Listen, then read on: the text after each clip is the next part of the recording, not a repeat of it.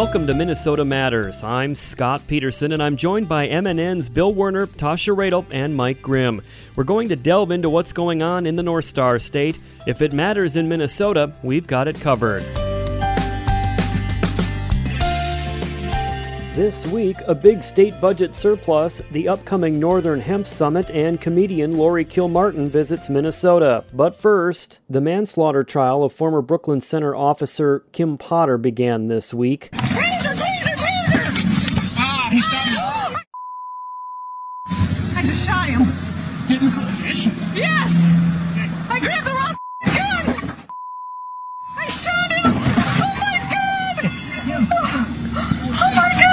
Prosecutor Erin Eldridge, in opening statements, said, We expect not to be shot dead on the street for no reason. We expect them not to betray their badge, and we expect them to uphold their oath. The defense contends Potter mistakenly grabbed her gun instead of her taser when she shot and killed 20 year old Daunte Wright last April. So when she says taser, taser, taser, there's one last pause. The facts will show you. Mr. Wright can stop. All he has to do is stop, and he'd be with us. The state's first witness in the trial was Daunte Wright's mother, Katie. She testified that her son called her during his traffic stop in the moments before he was killed. Then, minutes later, Daunte's girlfriend, who was a passenger in the vehicle, Facebook messaged Katie. I heard the officer telling Daunte, no.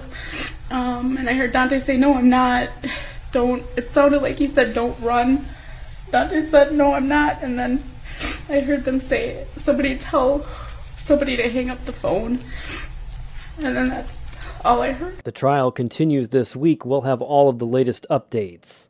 Switching gears now, the latest economic forecast released this week showed the state with a $7.7 billion budget surplus, the largest in state history. Now we've got a remarkable opportunity. We've got a remarkable opportunity to expand economic opportunity for all Minnesotans and move Minnesota forward in a meaningful and lasting way. Said Governor Tim Walz. MNN's Bill Werner joins us with the report. Bill, how does this massive surplus affect the fast approaching 2022 legislative session and the run up to next year's fall election? Scott, it changes the whole landscape, and Republican Senator Julie Rosen from Fairmont put her finger on one of the major reasons why. My good friend uh, Duane Benson and Roger Moe uh, would always say there was more arguing when there was a surplus than when there was a deficit.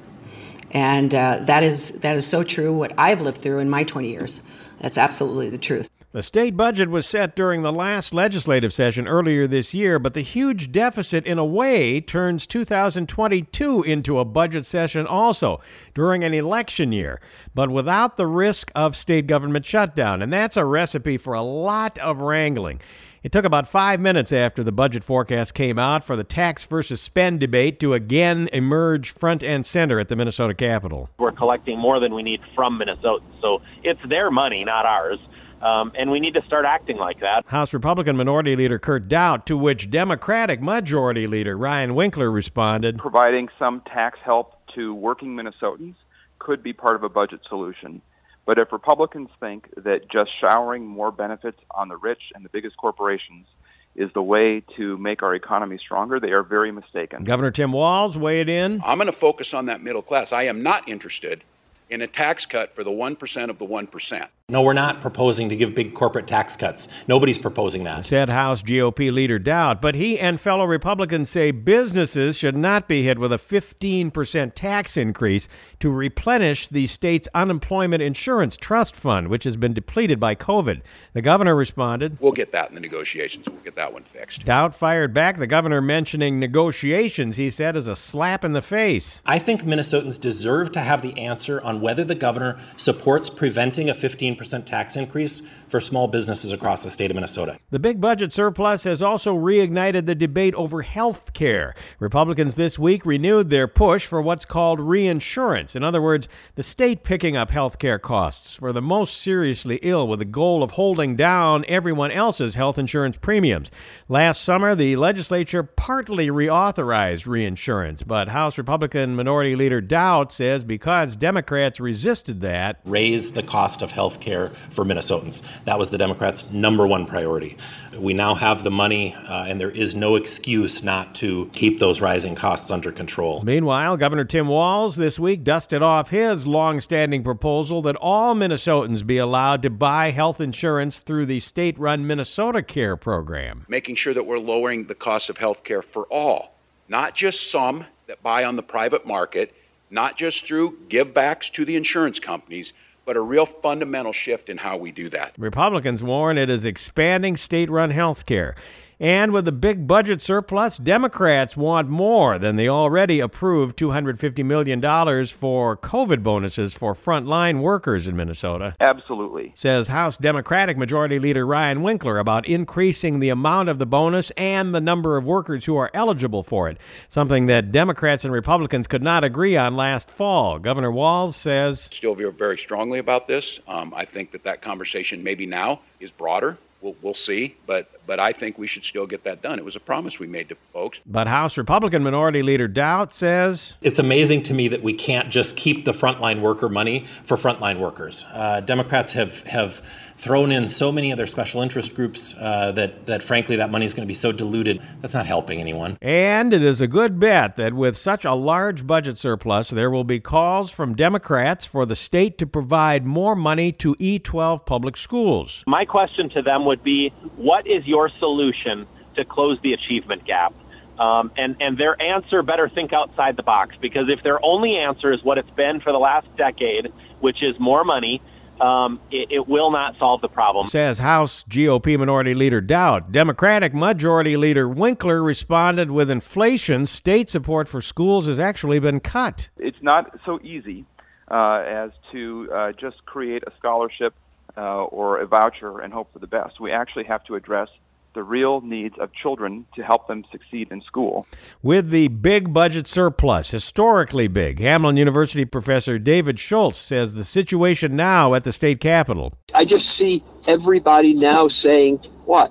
We've got money. Uh, we have money to burn. Let's let's give it back to everybody." And I mention this because one of the things that we need to be careful about um, is the fact that many, many years ago, when Jesse Ventura was governor, we had um, you know a multi-billion-dollar surplus. It was what approaching six billion dollars.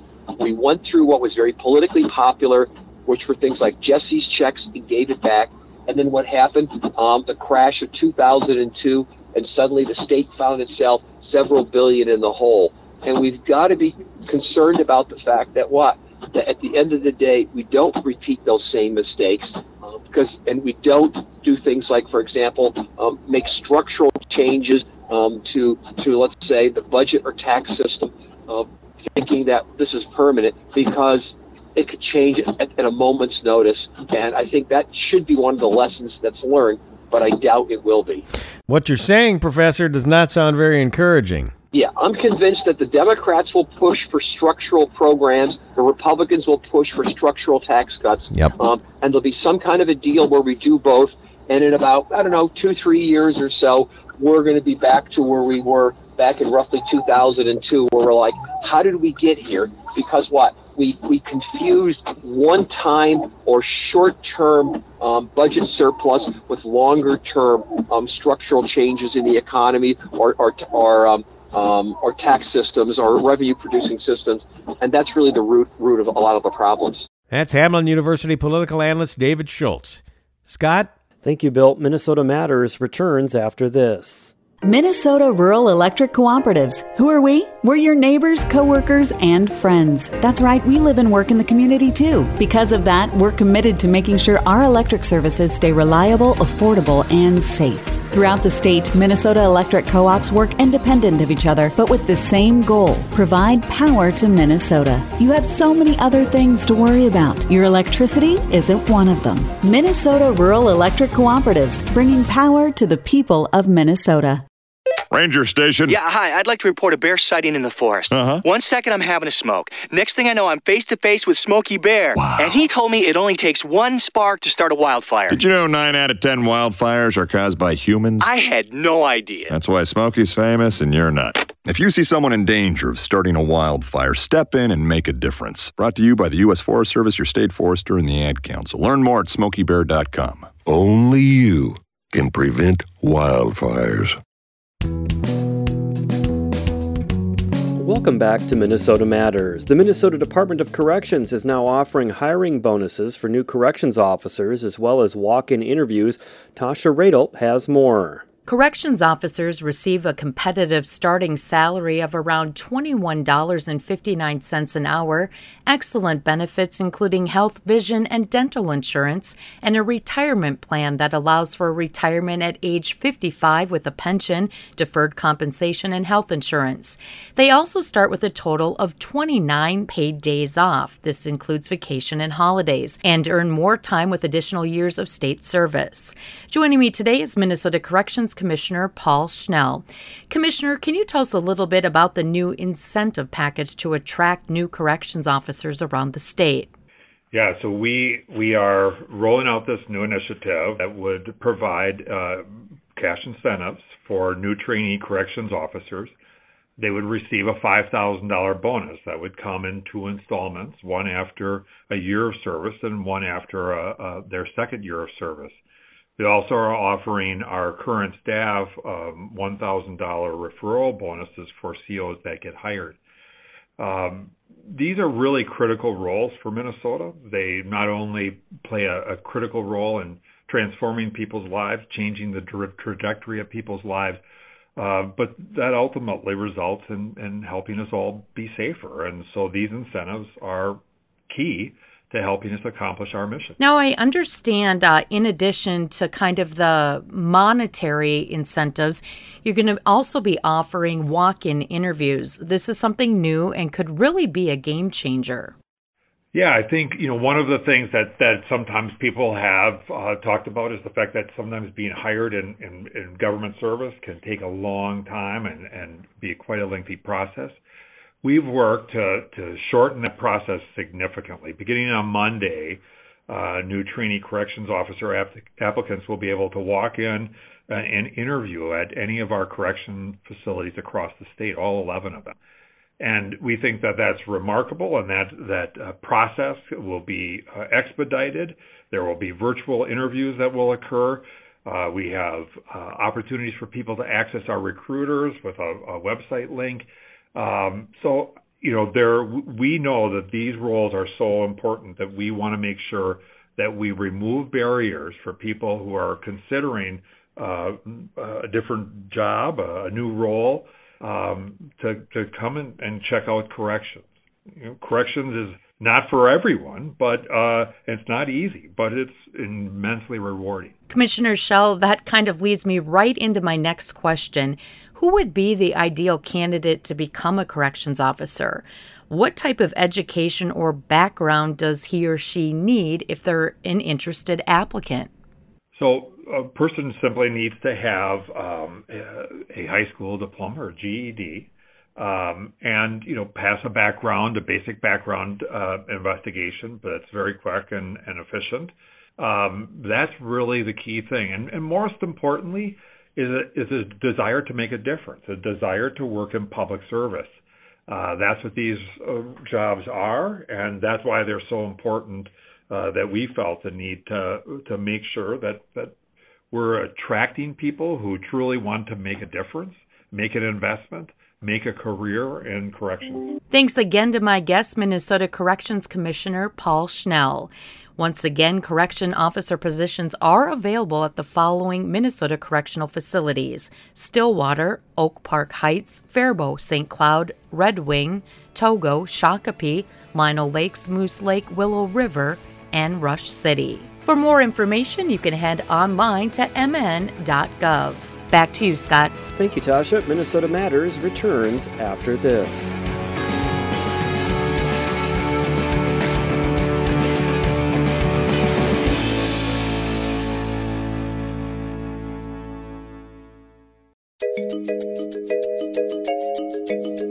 Welcome back to Minnesota Matters. The industrial hemp industry is looking for regulatory certainty, and part of that effort takes place next week in the upper Midwest. The Northern Hemp Summit is scheduled for December 13th and 14th in Fargo. The event will feature regional and national experts in hemp production, processing, marketing, and policy. Brownfield Ag correspondent Mark Dorenkamp spoke with Minnesota Industrial Hemp Association President Dave Ladd, who gives a rundown of next week's summit. Well, I think there's a number of key issues. Again, this is a reemerging sector, the industrial hemp sector. And a lot of the issues that agriculture has faced over the years, over the decades, what have you, uh, are being faced by the industrial hemp sector. Uh, of course, then they have some other variables uh, as well. So everything from uh, liability insurance uh, to crop insurance to end uses. Uh, you know, this can be utilized in, in food and fiber and you know we talked about hempcrete. I mean, there's just a lot of value-added uses for this. So, what are some of the end uses for it? What are some of the emerging markets? Uh, obviously, there's always access to capital issues, so capital, uh, and so those sorts of things um, are one you know I'm going to particularly cover, and then also uh, just making sure you know we have what was approved by the federal farm bill and I think we have to ensure that there's uniformity or conformity uh, in in a lot of areas with uh, federal law, and sometimes on a state by state basis, whether it's uh, edibles, uh, you know, food, FDA uh, decisions, all those sorts of things. We have to make sure that that we're all on the same page because uh, uncertainty can stifle opportunity and innovation. And I think that's what the industry, whether you're in the CBD extraction industry or sector, or you are in the food sector, or you're in the uh, you know hempcrete sector, whatever it might be. Uh, again, that regulatory uncertainty can can breed uh, some some lack of opportunity or missed opportunities. So we just want to ensure that we keep moving the ball down the field. And with that being said, Dave, how would you assess the progress that has been made on the regulatory front here in, in say, the last year or two? I just think there's still a lot of work to do. Uh, I think that, um, you know, the thing is we have um, CBD, which is which is obviously part of the reemerging industrial hemp sector, um, but we also have a lot of a lot of players and regulators uh, in the in the mix, and so I think that uh, there's still a lot of progress to be made. I think it's important to take a long term or a pragmatic approach uh, to that uh, to ensure that we're having a dialogue with elected officials, whether it be the Minnesota Department of Agriculture here in Minnesota, for example, uh, FDA, members of Congress. The whole landscape needs to kind of be on the same page and make sure that we're just taking a very pragmatic approach because the challenge is if you're a company or a business who has invested and you have tried to develop a market, establish a market, and then all of a sudden you get regulators coming in, uh, that can be a challenge when you're looking at whether it be state agencies, federal agencies, federal regulators, what have you. So the Northern Hemp Summit is going to be December 13th and 14th in Fargo. Yeah, registration is open for the 2021 Northern Hemp Summit. And it's a two-day event and it's going to include regional and national experts on hemp production processing marketing regulations all those things that we just discussed. And there's also going to be a trade show with the summit. And i think to learn more uh, listeners can go to northernhempsummit.org they'll get everything they need location venue agenda and I think it's going to be a good couple of days up there in Fargo. That's Minnesota Industrial Hemp Association President Dave Ladd with Mark Dorenkamp. Minnesota Matters will return after this. Adopt US Kids presents Multiple Choice Parenting. Your daughter just had her first breakup. Do you A, put yourself in her shoes? How could he do this to you? And for Sheila, she, she has split ends. B. Console her. Oh, sweetie, this is going to happen a lot. Four, maybe five more times before you get married. C. Take charge. Got to get this all straightened out. Give a little talking to, man to man, mano a mano. Hey, Steve! Is now a good time? No? Okay, no problem. Bye. Or D. Help her find a new boyfriend. I know a great place to meet boys the internet. Nice. single boys. Never mind. How about some ice cream? As a parent, there are no perfect answers. But you don't have to be perfect to be a perfect parent. Thousands of teens in foster care will love you just the same. For more information on how you can adopt, visit adoptuskids.org. A public service announcement from the U.S. Department of Health and Human Services, Adopt U.S. Kids, and the Ad Council. Welcome back to Minnesota Matters. I'm Scott Peterson. Laurie Kilmartin is a stand up comedian and former writer for The Conan O'Brien Show. She'll be performing in Minnesota this week, and I recently spoke with Kilmartin about the challenges of being funny amid a pandemic. Uh, obviously, we are still in a pandemic, and I'm wondering how that has influenced your creative process, if at all. Did it make you more productive, less productive? How has it impacted the way you put your act together? Well, it, I mean, it impacted my life quite a bit. My mom died of COVID last year, and then uh, I was writing for Conan, and our show went off the air, and that that was hastened, I, I believe, by the fact that we were just doing these, you know, pretty unfulfilling Zoom shows, you know, or, or shows with no audiences, you know. Um, so for me, um, you know, there's a there's a lot more to write about. I talk about my mom's COVID in my act. I have a I have a chunk of material about it, and um, uh, I, I I don't know if it's more or less productive. I think it's comedy is so you know you're always just feeling anxiety about you know new jokes and not enough new material, and I don't think that's lessened or greatened. Um, but because I've been able to go on the road a little bit more, you know, in the, starting in the last couple of months, I've been able to do longer sets and just kind of work on more material. So I guess in a good way, um, the fact that I'm not I'm not at a job writing every day and now I'm out performing uh, most weekends um, has you know made my acts better. so something good is coming out of it, but I had a I lost a lot this year or the, since the pandemic for sure. Uh, I'm I'm very sorry for the loss of your mother. I'm I'm oh, sorry thanks. about that. Um, it, do you find is it is it therapeutic to talk about it and, and make it funny? Is that kind of how you uh, is that part of your grieving process? Absolutely. I mean, when my dad died, I did a whole special about it called 45 Jokes About My Dead Dad. And he had, he had like a, you know, a regular, you know, death from cancer and he had a, he had home hospice. So he, he had what my sister and I like call the good death. And then my mom had the isolated, you know, in a hospital over iPad uh, COVID death. So um, it's weird. Like when I was, I would, I started joking about it while she had COVID, and then, you know, af- after she died, obviously I had different a different material on it. Um, and early, I guess early on, like in 2020, summer of 2020, people would still be kind of aghast when I would I would even mention it. And I think it's uh, what I've noticed is like a year and a half later, you know, people aren't aghast. Like it seems like everyone has either knows somebody or or is at least used to hearing the phrase, and uh, it's not it's not a shock anymore. It's really it's really interesting how the response um, has changed to just me saying my mom died of COVID, you know, which is a setup to a joke. right.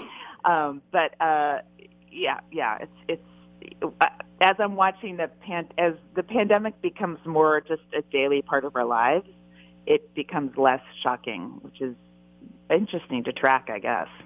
Do you think that it's changed how audiences perceive uh, comedy right now? I mean, are they just starving to be distracted, do you find, or is that not something that's noticeable in, in, in reaction that you get from audiences?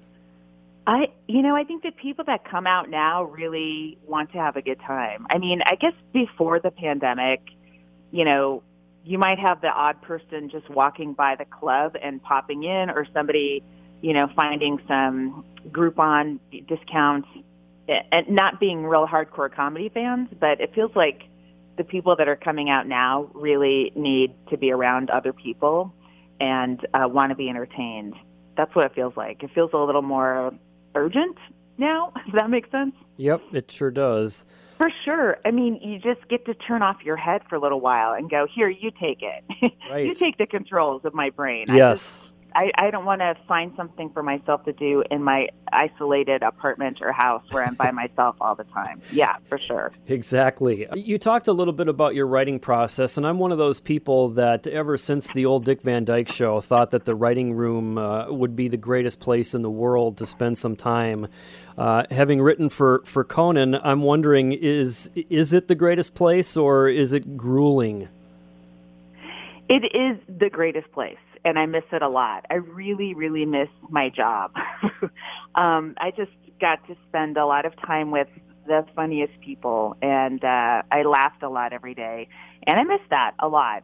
Even though I was a monologue writer, so a lot of my time was spent alone, uh, you know, writing jokes. The sketch writers usually uh, met separately and chimed in on stuff and kind of worked off of each other. Um, you know, when myself and it, it ended up just being me and Brian Kiley, who's also great. He's a great comic. We were the monologue writers towards the very end, just two of us.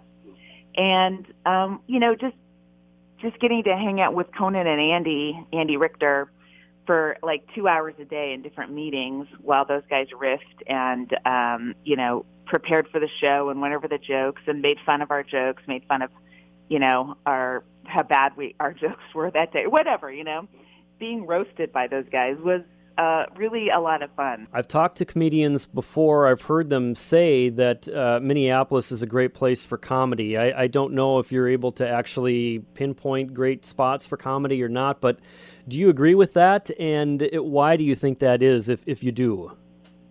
I do. I mean, Minneapolis is a great comedy scene, great tradition, but also uh, the room, the Acme space is magical. I don't know what to tell you. Some rooms are just magic, and you know, there's.